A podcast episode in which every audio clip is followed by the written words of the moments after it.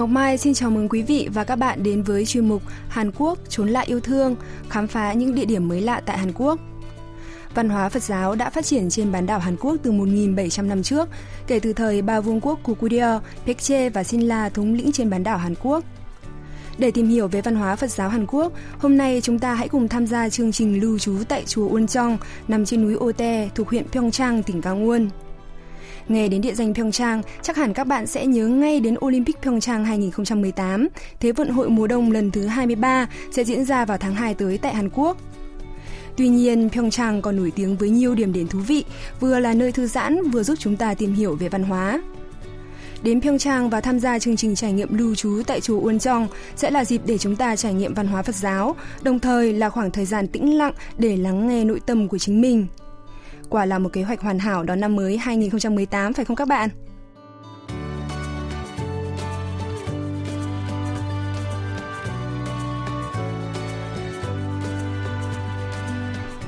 Chùa Uôn Chong Nguyệt Tinh có tuổi đời gần 1.400 năm. Chùa được xây dựng vào năm 643, năm thứ 12 thời nữ hoàng Son Tóc Thiện Đức, triều đại Sinh La. Đây là một chùa trên núi điển hình tại Hàn Quốc, rất thích hợp để du khách trong và ngoài nước tới tìm hiểu về văn hóa, sinh hoạt của một ngôi chùa truyền thống, vừa xích lại gần hơn với thế giới tinh thần của Phật giáo.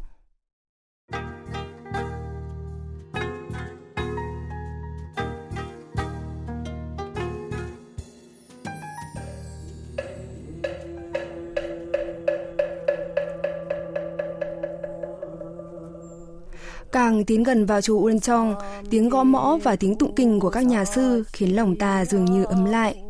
Núi Ô Tê từ xưa đã nổi tiếng là nơi tuyết rơi nhiều vào mùa đông. Và ngày nhóm phóng viên đài KBS World Radio tới đây cũng là dịp tuyết răng đầy trời, phủ lên vạn vật một màu trắng xóa. 눈이 여기는 수북히 쌓였어요.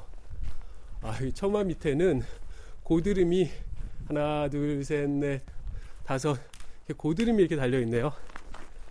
겨울은 겨울이네요. Trước khi vào chùa, nhóm phóng viên chúng tôi ghé qua trung tâm đăng ký chương trình lưu trú tại chùa Uoncheong. 여기 월정사 법당 뒤편으로 이 캠프스테이를 위한 이 건물이 Chúng tôi dừng chân trước dãy nhà ba gian, tường đắp đất hoàng thổ màu nâu nhạt, được xây theo kiểu kiến trúc nhà truyền thống Hàn Quốc Hanok. Ở một góc còn có tấm băng rôn ghi dòng chữ Đi tìm bản ngã, hành trình hạnh phúc. Tại trung tâm này, nhóm phóng viên đài KBS World Radio sẽ xác nhận lại thông tin cá nhân đã đăng ký từ trước, nhận áo đồng phục mặc trong thời gian nghỉ lại chùa và được hướng dẫn các khu sinh hoạt. 배고 드리면 될까요? 대고가 제일 큰 건가요? 아니 110이 더 큰 거 있습니다. 110, 대고를 입어보겠습니다. 배고도 Đồng phục dành cho người tham gia chương trình lưu trú tại chùa là kiểu trang phục hanbok tiện dụng trong đời sống hàng ngày, với quần thụng màu xám, áo ghi lê màu vàng hoàng thổ dày dặn. Riêng áo thì sẽ có sự khác biệt theo từng mùa. Sau khi nhận đồng phục, chúng tôi di chuyển về khu sinh hoạt đã được nhà chùa chuẩn bị sẵn. Phóng viên Y Bom Sóc miêu tả lại khu nhà nghỉ này. 캠프스테이를 하는 동안에 머무는 방은 개량 한옥 형태로 지어져 있는데 Khu nhà nghỉ dành cho khách tham gia chương trình lưu trú tại chùa được xây dựng theo kiểu kiến trúc Hanok. Các cột gỗ và cánh cửa có màu nâu đất, tường trần nhà và cửa sổ dán giấy trang hô truyền thống màu trắng nên nhìn rất ấm cúng. 하고 창문 천정에 이렇게 창호지를 발라서 아늑한 느낌이 나요. Sàn nhà ở đây cũng rất ấm vì có hệ thống sưởi truyền thống ôn tôn. Mỗi một phòng đều trải sẵn 5 chiếc chăn dành cho 5 người nghỉ lại.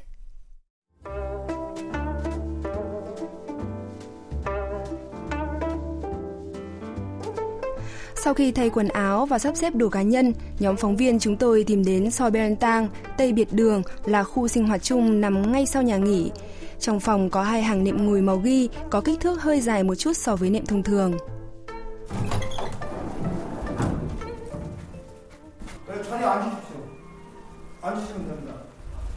아 스님이 여기 앉으시나요? 예, 예. Nội dung đầu tiên trong chương trình lưu trú tại chùa Uoncheong là học về phép tắc lễ nghi tại chùa. Nhóm phóng viên của đài KBS World Radio tham gia giờ học cùng với những người khác, tổng cộng có tất cả 10 người và trong đó có một bạn nữ trẻ tuổi người Mỹ. I just came to relax with my husband. Chúng tôi muốn đi trượt tuyết ở khu vực gần đây. Quân tôi thì quan tâm đến Phật giáo nên đã đăng ký chương trình trải nghiệm ở chùa Wellchong. Stay at the temple with me because I want to pray. So that's why I came. Sư Tô Om, đạo nghiêm người Ấn Độ, tới chào đón và hướng dẫn chúng tôi thực hành các nghi lễ trong chùa. 반갑습니다. 합장하고 또 세 번 절 어떻게 하는지 그것만 연습하고 일단 앉으세요. 네. 합장하면서 반대, 반대하는 거 서로 우리 존경하고. Nhập gia tùy tục, nếu gặp các sư thầy hay những người tu hành khác trong chùa thì phải thực hiện nghi thức chắp tay vái và cúi người 45 độ một cách nghiêm trang. Chúng tôi cùng luyện tập cách chào theo hướng dẫn của sư đạo nghiêm. 일단 제일 먼저 합장이요. 합장은 이 가슴 있죠? 가슴 앞에다가 구슴들을 놓이고 그러면 이 상태에서 45도로 내리면 그러면 반배 되는 거죠. 네. 반배.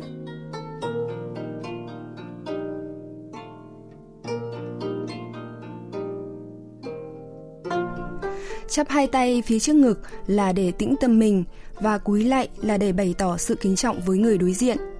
Cách vái lạy trong chùa cũng tuân theo những quy tắc riêng. Đầu tiên đặt lòng bàn tay chạm đất trước, rồi cúi gập về phía trước để chán cũng chạm đất, rồi sau đó ngửa hai bàn tay và dâng cao đến ngang tai. Khi đã lạy xong thì ngẩng lên, chắp hai tay về phía trước rồi từ từ đứng thẳng.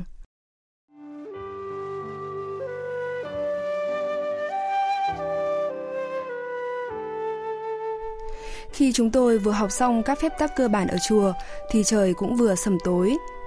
Ban đêm không khí trong chùa yên ắng, tĩnh mịch đến nỗi có cảm giác thời gian như ngừng lại.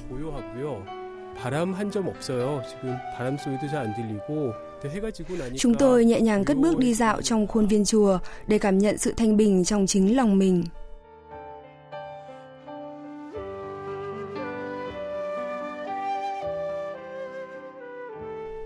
Gian thờ lớn nhất ở chùa Ulchong là điện chọc quang, tịch quang, nằm nếp mình bên lưng núi Ô Te. Trước cửa điện có tượng Phật ngồi bằng đá, đang hướng nhìn về tháp bát giác 9 tầng phía trước.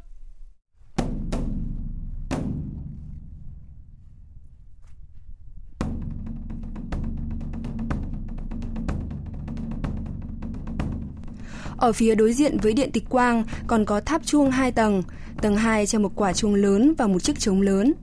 Vào khoảng hơn 6 giờ chiều, các vị sư trong chùa sẽ làm lễ đánh trống và gióng chuông ở đây.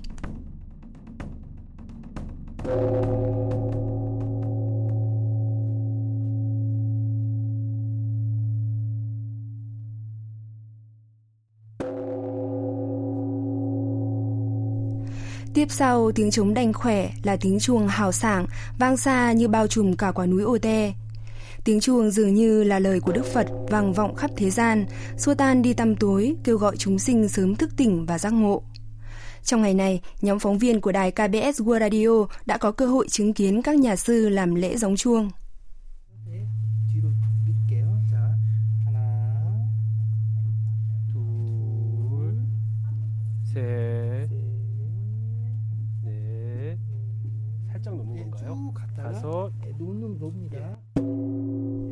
Chỉ cần chạm khẽ chiếc dùi vải là chuông đã phát ra những tiếng rền vang. Đây dường như cũng là một đạo lý của nhà Phật, cần phải có một chút buông bỏ để hướng tới sự cộng hưởng lớn. Phóng viên Y Bom Sok chia sẻ trải nghiệm này. 사찰에서는 가볍게 이렇게 내려놓듯이 종을 친다고 해요. 그래서 종을 Chỉ cần buông rùi nhẹ là tiếng chuông đã vang rất xa. Để đánh được tiếng chuông trầm vang như thế thì hẳn người đánh chuông cũng cần phải đạt đến sự điềm tĩnh nhẹ nhàng. Đây quả là một bài học đầy ý nghĩa. 이렇게 마음을 내려놓는다 이런 의미가 담겨 있는 것 같아요.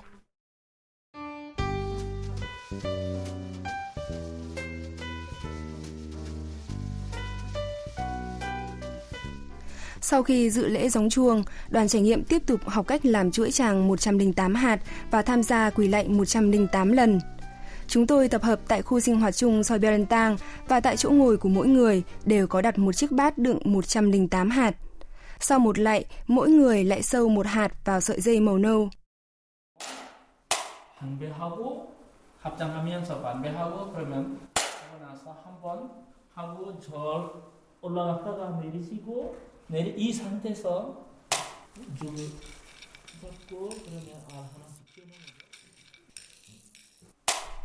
Khi quỳ lạy phải chạm sát hai khuỷu tay và chán với mặt đất, sau đó phải ngồi lên, chắp tay rồi từ từ đứng thẳng.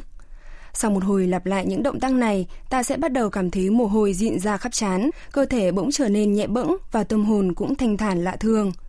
Những thành viên trong đoàn trải nghiệm chia sẻ.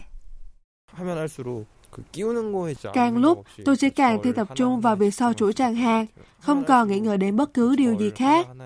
Chính vì vậy mà tôi đã hoàn toàn rũ bỏ môn tạp niệm khi tham gia quy lạy. Dường như đây là quãng thời gian tôi đang tự đối thoại với chính mình. Sau khi hoàn thành 108 lượt quỳ lạy, chúng tôi đeo chuỗi chẳng hạt đã hoàn thành, quấn hai vòng vào cổ tay và bước ra phía ngoài.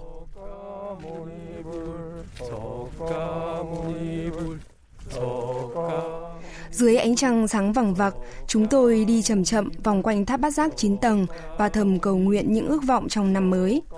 Khung cảnh dưới ánh trăng thanh dường như mỹ lệ hơn. Tòa tháp tỏa ra ánh sáng trắng dịu hiền và bức tượng Phật dường như cũng đang nở nụ cười từ bi hỉ xả.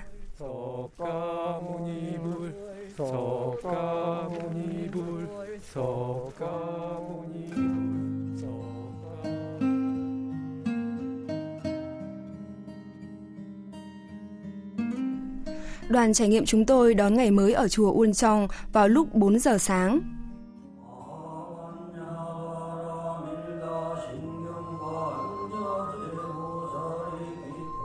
Chúng tôi quay trở lại điện trọc quang và ổn định chỗ ngồi.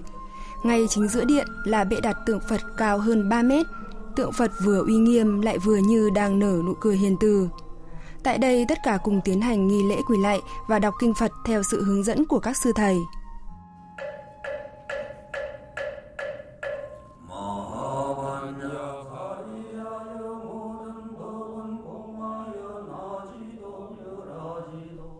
Dậy sớm vào buổi sáng rồi tham gia tụng kinh nên ai cũng thấy nhẹ nhàng như được rũ bỏ mọi mệt mỏi ưu phiền, kèm theo đó là cảm giác đói bụng lạ thường. Tiếp theo, chúng tôi được ngồi ăn cùng các nhà sư theo bữa cơm kiểu nhà Phật. Tất cả cơm và thức ăn đều được đặt chung vào một bát lớn và mọi người phải ăn hết lượng thức ăn đã lấy. Thực đơn hôm nay có bí ngòi trộn gia vị, dễ sen diêm, rau cúc tây trộn gia vị, cành lá củ cải phơi khô và vì là năm mới nên có cả cành bánh gạo tóc, tóc cúc. 그런데 절에서는 아, 공양을 할 때 음식을 먹을 때 조용히 해야 돼요. 그래서 조용히 먹겠습니다. 어, 밥이 갓 지은 밥이라서 뜨끈뜨끈하고 예, 국도 맛있고요.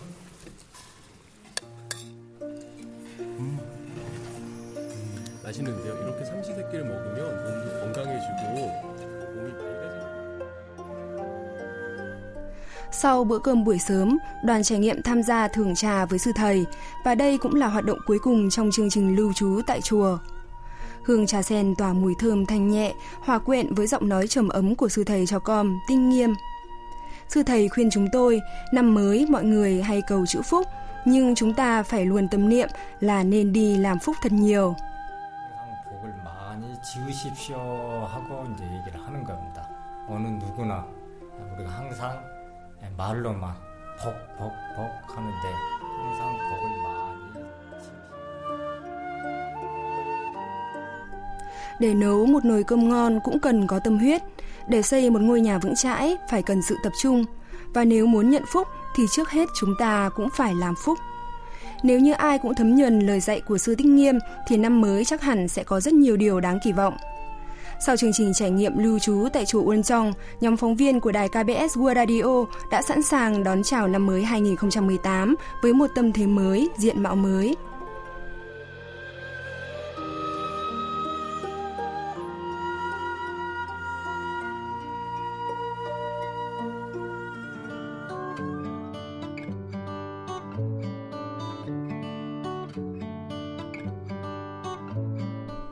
Hành trình trải nghiệm du lịch lưu trú tại chùa Uôn Trong đã kết thúc chuyên mục Hàn Quốc Trốn lại yêu thương của đài KBS World Radio hôm nay.